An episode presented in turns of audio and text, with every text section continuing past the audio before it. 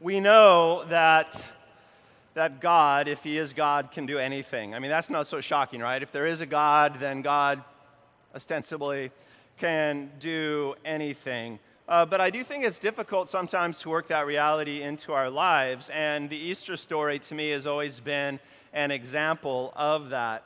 It's not that this guy, Jesus, came back to life on Easter that, that shocks me. Because again, if there is a God, we would expect things of him like that. You know, once you buy into God, you kind of buy into those things.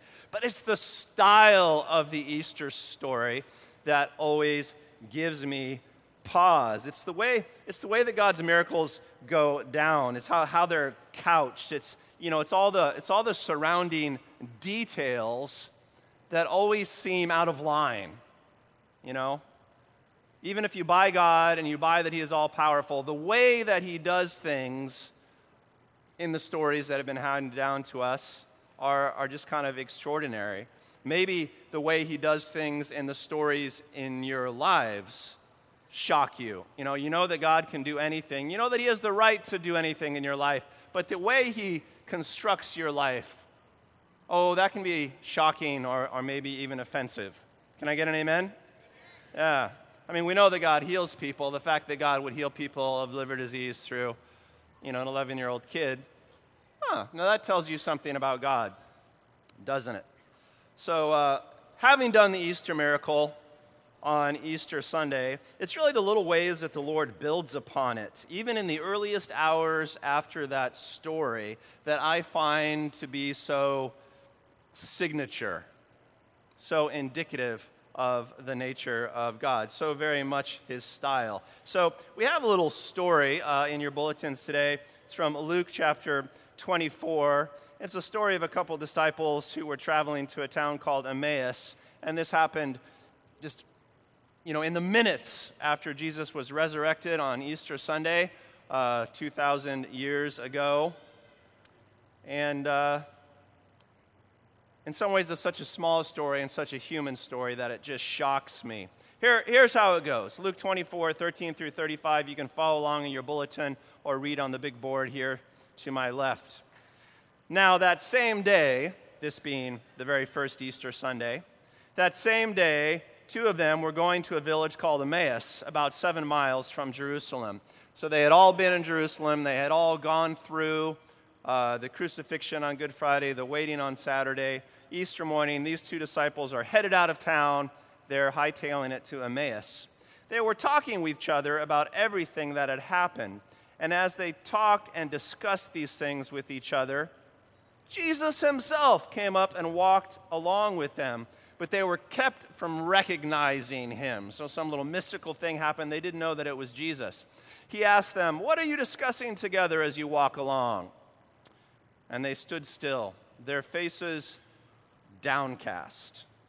And one of them, named Cleopas, asked him, Are you the only one visiting Jerusalem who does not know the things that have happened there in these days? I just always think that it's just such a, a Mediterranean thing to say. You know, they're downcast, but he still manages to get a little wild and offensive here. Um, uh, you know, haven't you heard? Are you the only guy who doesn't know what's going on? Oh my goodness. What things? Jesus asks.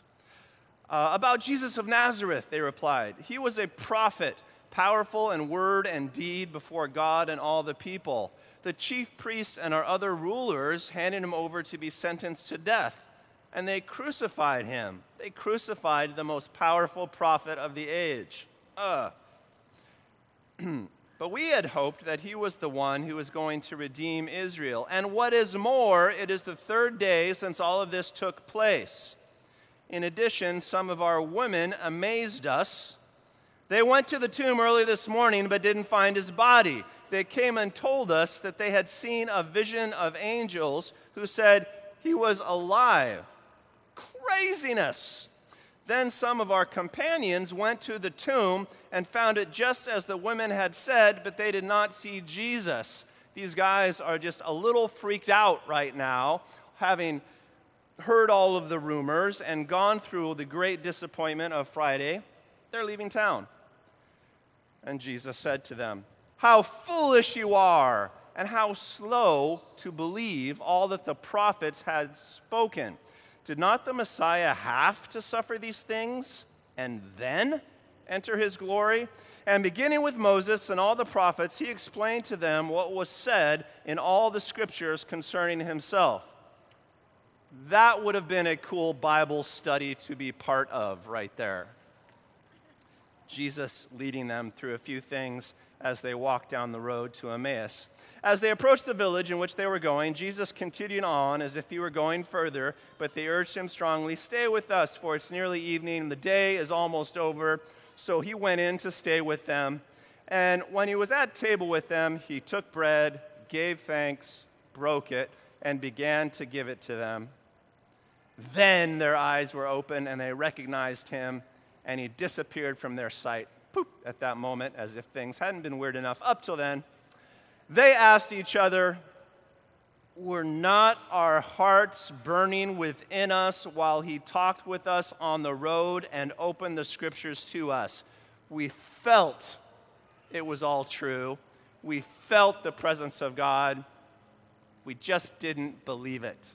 We just didn't trust it. Ah, we should have known. And they got up and returned at once to Jerusalem. It's probably after after sundown now, but they're hightailing it seven miles back to Jerusalem.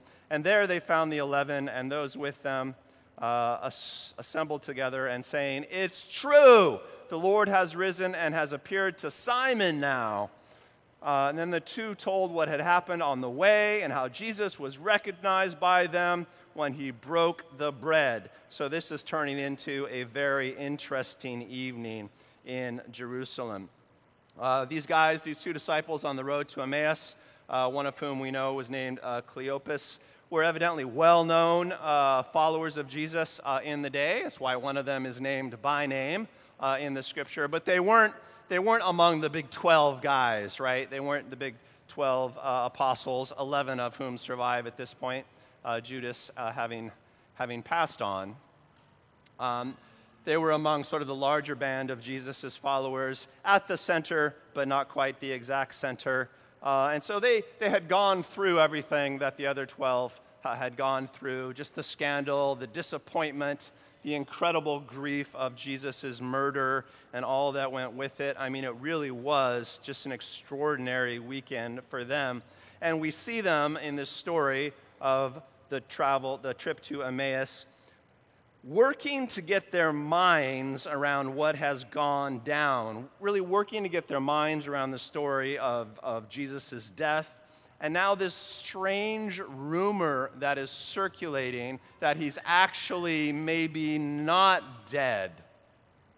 And, you know, they probably weren't there at the cross because it was only the brave women and one child that stuck with Jesus at the cross.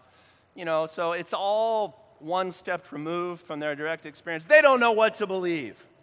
In other words, I mean, it's just, this is not what they expected. It was extraordinarily disappointed. Now you've got these disturbing, disturbing rumors. They don't know what to believe, and you see them struggling to get their heads around it. I, I kind of have the same experience every time Easter rolls around. Again, not because of, you know, a great miracle, because I assume God can do that but because of the way that it all went down, I, to this day, I still find fodder for great uh, meditation. It's always worth asking when Easter rolls around is this just a fairy tale made up by people who needed to cover their losses? You know, they were following a guy they thought that was, was the Messiah. He got killed, so they fabricated the rest of it to make themselves and their followers feel better, to to continue the counterfeit and to build a religion? Is that what was going on? Is it just a constructed fairy tale? Even the people who were there, like these two disciples, were pretty much asking the same sort of thing, even, even there at the epicenter. And the fact that we have an account of their wrestling to get their brains around it is one of the reasons uh, that the whole thing seems so legitimate to me. You know, there are no heroes in this story except Jesus himself. You know, you would expect the plotters, if they were plotters, to glorify themselves a little bit. Yes, we knew it all along, and look how cool we are. You can trust us, follow us. Uh, we are trustworthy prophets. That's what all the cults do, right? Uh, the, lead, the cult is started by a leader who claims that he or she has a revelation from God and, and he or she is very special and you should follow them. But the leaders of the early church were like, yeah, we were totally screwed up and missed it, and, and basically we just embarrassed ourselves the whole time along, but follow us.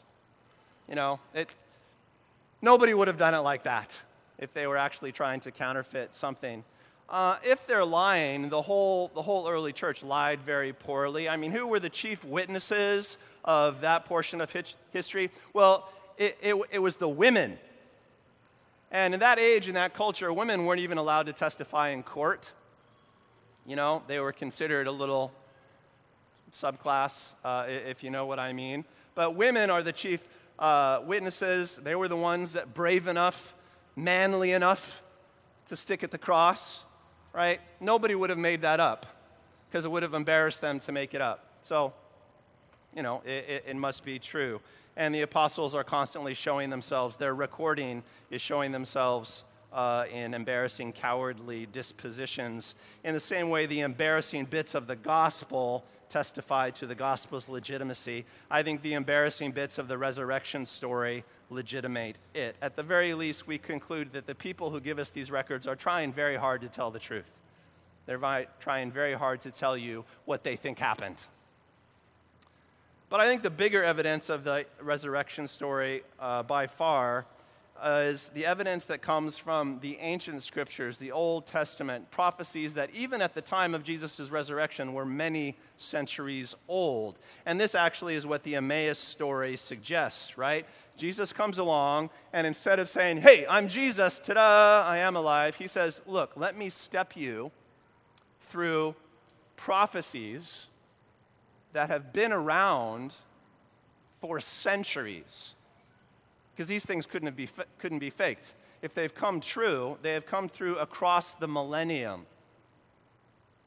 That's significant evidence. I don't know exactly what Jesus shared with them. I would have loved to have been in that Bible story. But here are some scriptures that Jesus might have shared with them as they were walking along and sitting down to dinner.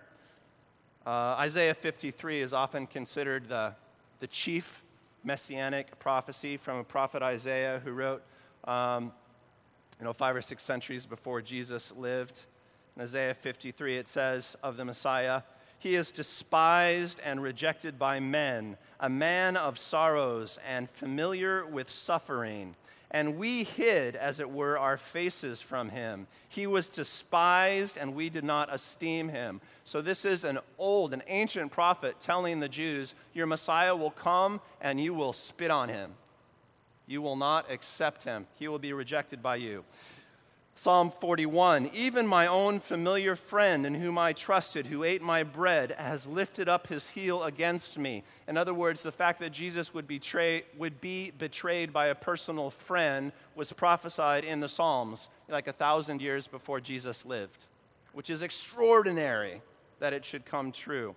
Psalm 22, a psalm that we have talked about the last couple of weeks, describing the death of this Messiah figure. Dogs surround me. Uh, a pack of villains encircle me. They pierce my hands and my feet. I would die by having pierced hands and feet, the prophecy said, which was extraordinary because when this psalm was written a thousand years before Jesus, crucifixion did not exist. But it describes the death of a hero by piercing of hands and feet. You can't make that up. Just extraordinarily accurate centuries before Jesus lived. Isaiah 53 says he was numbered with the criminals. The way that he would be killed, he would, he would be killed amidst criminals. And of course, that's how it worked on the hilltop of Golgotha, a criminal to his left and right. We are told uh, that's how the Romans did it. They crucified criminals in bunches.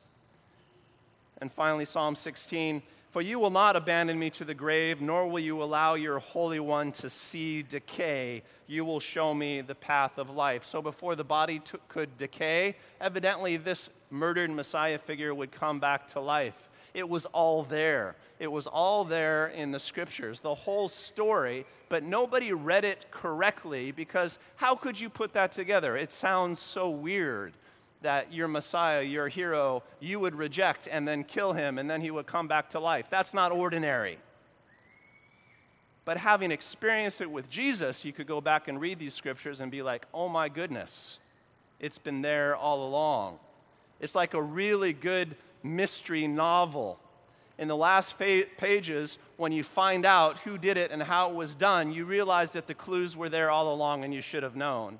The surprise is the joy. And it's also where the faith comes from. I think uh, for me personally, though, the big takeaway of the Emmaus story is that these guys didn't stick around till Sunday. You know, they didn't, they didn't quite make it till Sunday. S- dawn, Sunday came around, they left town. In other words, they waited for the Sabbath to be over uh, so that their traveling would not be suspicious, and then they hightailed it. They had followed Jesus around for we don't know how long, uh, went through the disappointment of his death, and now they're just, ah, okay, now we're leaving, we're getting on with uh, the rest of our lives. Um, a lot of us get stuck on Saturday in the gospel story, I think, and these were a couple guys that get stuck on Saturday. They didn't quite make it to Sunday. Maybe in life, uh, sometimes you feel like you can get past Friday that you have some disappointment, some death, some loss in your life, and you can get far enough to sort of reconcile yourself to the, to the grief. It's like, all right, it happened. I'm disappointed. I'm devastated. I'm grieved. But you know what? I'm going to get on with the rest of my life now. I'm going to I'm going to leave that Jerusalem and, and I'm just going to find some place to go. I'm going to get on with the rest of my life now. And that in itself sounds pretty healthy, right? And that's what we say. Something terrible happened, all right, it's over, get on with the rest of your life. Uh, you know, that's, that's psychologically healthy. It is a triumph of a sort, just getting on with the rest of your life. But sometimes in doing that, I think we, we leave town too early. We give up a bit too early. We can handle the death, we can get over the death, but we can't quite trust in new life. And that's where these two disciples were. They couldn't quite manage the hope properly. Yeah. The Emmaus story is about a couple guys who were doing decently well, all things considered. I mean, the, the 11 were still holed up in Jerusalem, afraid to move. These guys had at least made the decision to get on with the rest of their life. They had conquered Friday, uh, but they had not accepted Sunday. And by their conversation, though, we can tell that they were having trouble with the rest of it. They, they had left it behind, but had they really left it behind, it was gnawing at them. Did not our hearts burn within us? You know, God had a hold of them, and they just wouldn't quite honor it with faith. Not quite. They made it to dawn, but not to daybreak, you know? And sometimes we are there in, in, our life. Why couldn't they handle it? Well, I mean, it's easy to understand. They had gone through a, a great disappointment. They had counted on this Messiah and they had been let down. And that leaves a mark when we have experiences like that in life. They were hearing stories, rumors that maybe he's alive, but that didn't fit into any paradigm they knew. That had never been modeled for them before. So, could they even uh, trust it? There was confusion about, well, even if it's true, what do we do? I mean, how do you go forward with something like this? They weren't programmed for this. Uh, they weren't programmed to accept and, and respond uh, to these rumors. That would have required them to really, to really change. That would require them to improvise. I sympathize with them, I do. And so I love it the way that Jesus shows up to them in the story. Jesus shows up to reveal himself in glory. No, Jesus shows up to help, which is just signature Jesus. I mean, it's one of those things that just really shocks me about the character of God. You would expect him to show up in radiant light, you know, with a sort of. No, he just, he just shows up to help them where they're at. It's subtle. It's subtle. And those of us who have been following Jesus uh, for a long time know this about him. He works in subtle ways, in personal ways. And somehow that makes the story more surprising, in the end, grander that he should behave this way. Jesus shows up uh, to, to help. First, helping them to reprogram a bit. Calls them to reconsider the story in light of centuries of history and, and, and recordings and evidence. Uh, that was really cool. And then he sort of got them to a place at which they could see him for who he is. He reviews the ancient stories and kind of gets them to think hey, maybe it did have to happen this way. Maybe. I mean, life, is, life has been terrible. I mean, life this weekend has really sucked. But maybe God does have it planned out. Just, he just sort of got them to that place, right? and, and then, then they beheld Jesus doing something that was very familiar to them. Jesus broke the bread. He gave thanks and broke the bread in front of them. He started serving out food. They had followed Jesus for we don't know how long, maybe up to three years at this point. They had shared bunches of meals with him. Jesus was always the guy who was thankful for the meal and the fellowship. Jesus broke the bread. Thank you, God. Hey, guys, let's share this out and then they're like, now I see him. I see him because I realize he's been with me all along.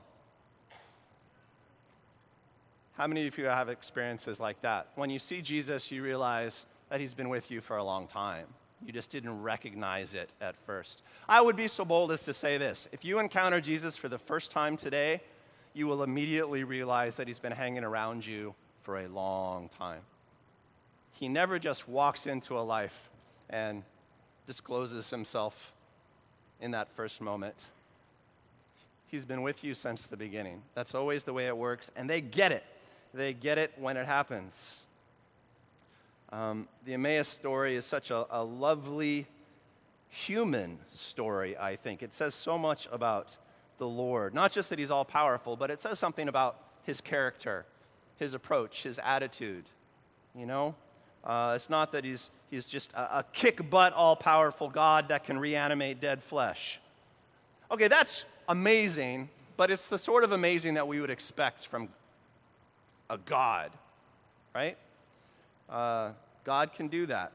But he's also a small, attentive, helpful God, an author of stories both epic and personal.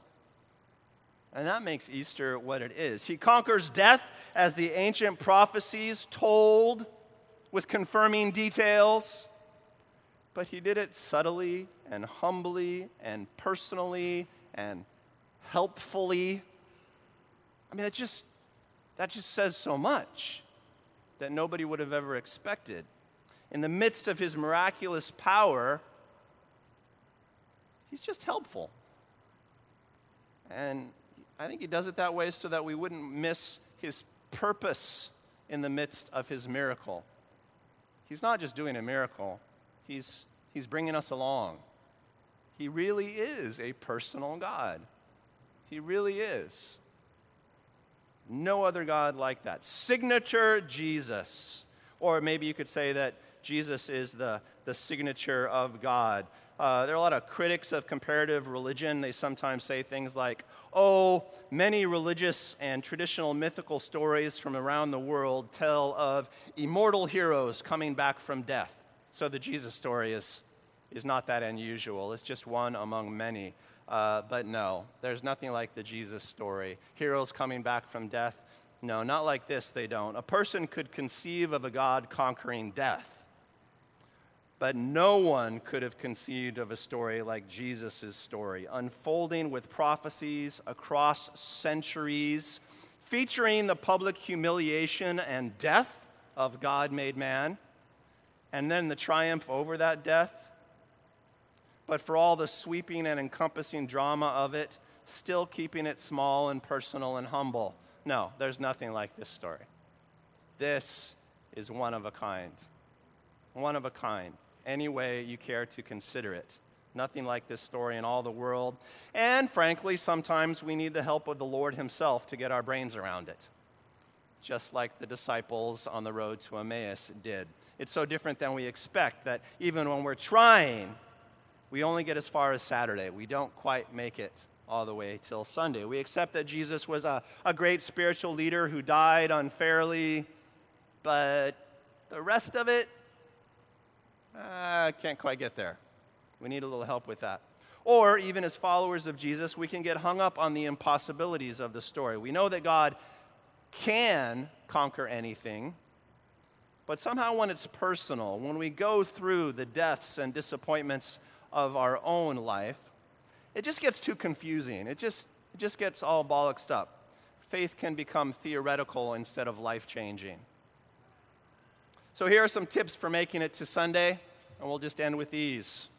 Uh, number one, reevaluate the story from time to time the story of God and the story of God with you. Our boys in this story were re instructed in the scriptures, and they came to re understand the story that they were part of. Hey, maybe it did have to happen this way. If something has gone wrong, terribly wrong in your life, I submit to you that one way to open the window to God would be to say, hey, maybe it did have to happen this way. I know it's been terrible, but maybe this is the path to greater purpose and love for me. Reevaluate. It might get you a little farther down the road, or it might get you back to where you need to be. Number two, please reevaluate your status. And what I mean by that is reevaluate your status with God. You might think that God has left you behind, that you've left God behind, that God is dead, or at least that God is dead for you, and then you realize in the next moment that He's sitting there eating dinner with you, that He's been with you all along. And if you just open yourself up to the possibility that God is still with you, trying to fellowship with you, maybe you'll realize that He is. Easter is a great time to reevaluate your status with God. You know, it's hard to confirm that God is alive. Even in the very beginning Easter story, when you think that Jesus could have made it pretty obvious, he could have stood in this temple and just like, hey, yo, here I am. Uh, he was subtle. It's just his way. And in this day and age, it's hard to prove that God is alive. It's hard. But you just try proving that he's dead. That's much harder. That's much harder. So, you know, if you're a believer, let me ask you um, do, you have, do you have graves in your life? Do you, have, do you have things that are supposed to be dead, but that you just have a feeling aren't? Do you know what I mean? Uh, go to the graves in your life and, and examine them. Are there not curious signs of life and activity, even in the places that you expect death? Really? Could it, could it not be true that God is doing something there? Is there not actually something to work with in your life? So just, just be willing to reevaluate. Is, is there not really a seed of faith in you after all? A burning in your heart that tells you, I knew it. I, I kind of sensed the presence of God. I just couldn't prove it. I just couldn't prove it. Yeah. Is there not room for some hope and meaning uh, in your life after all?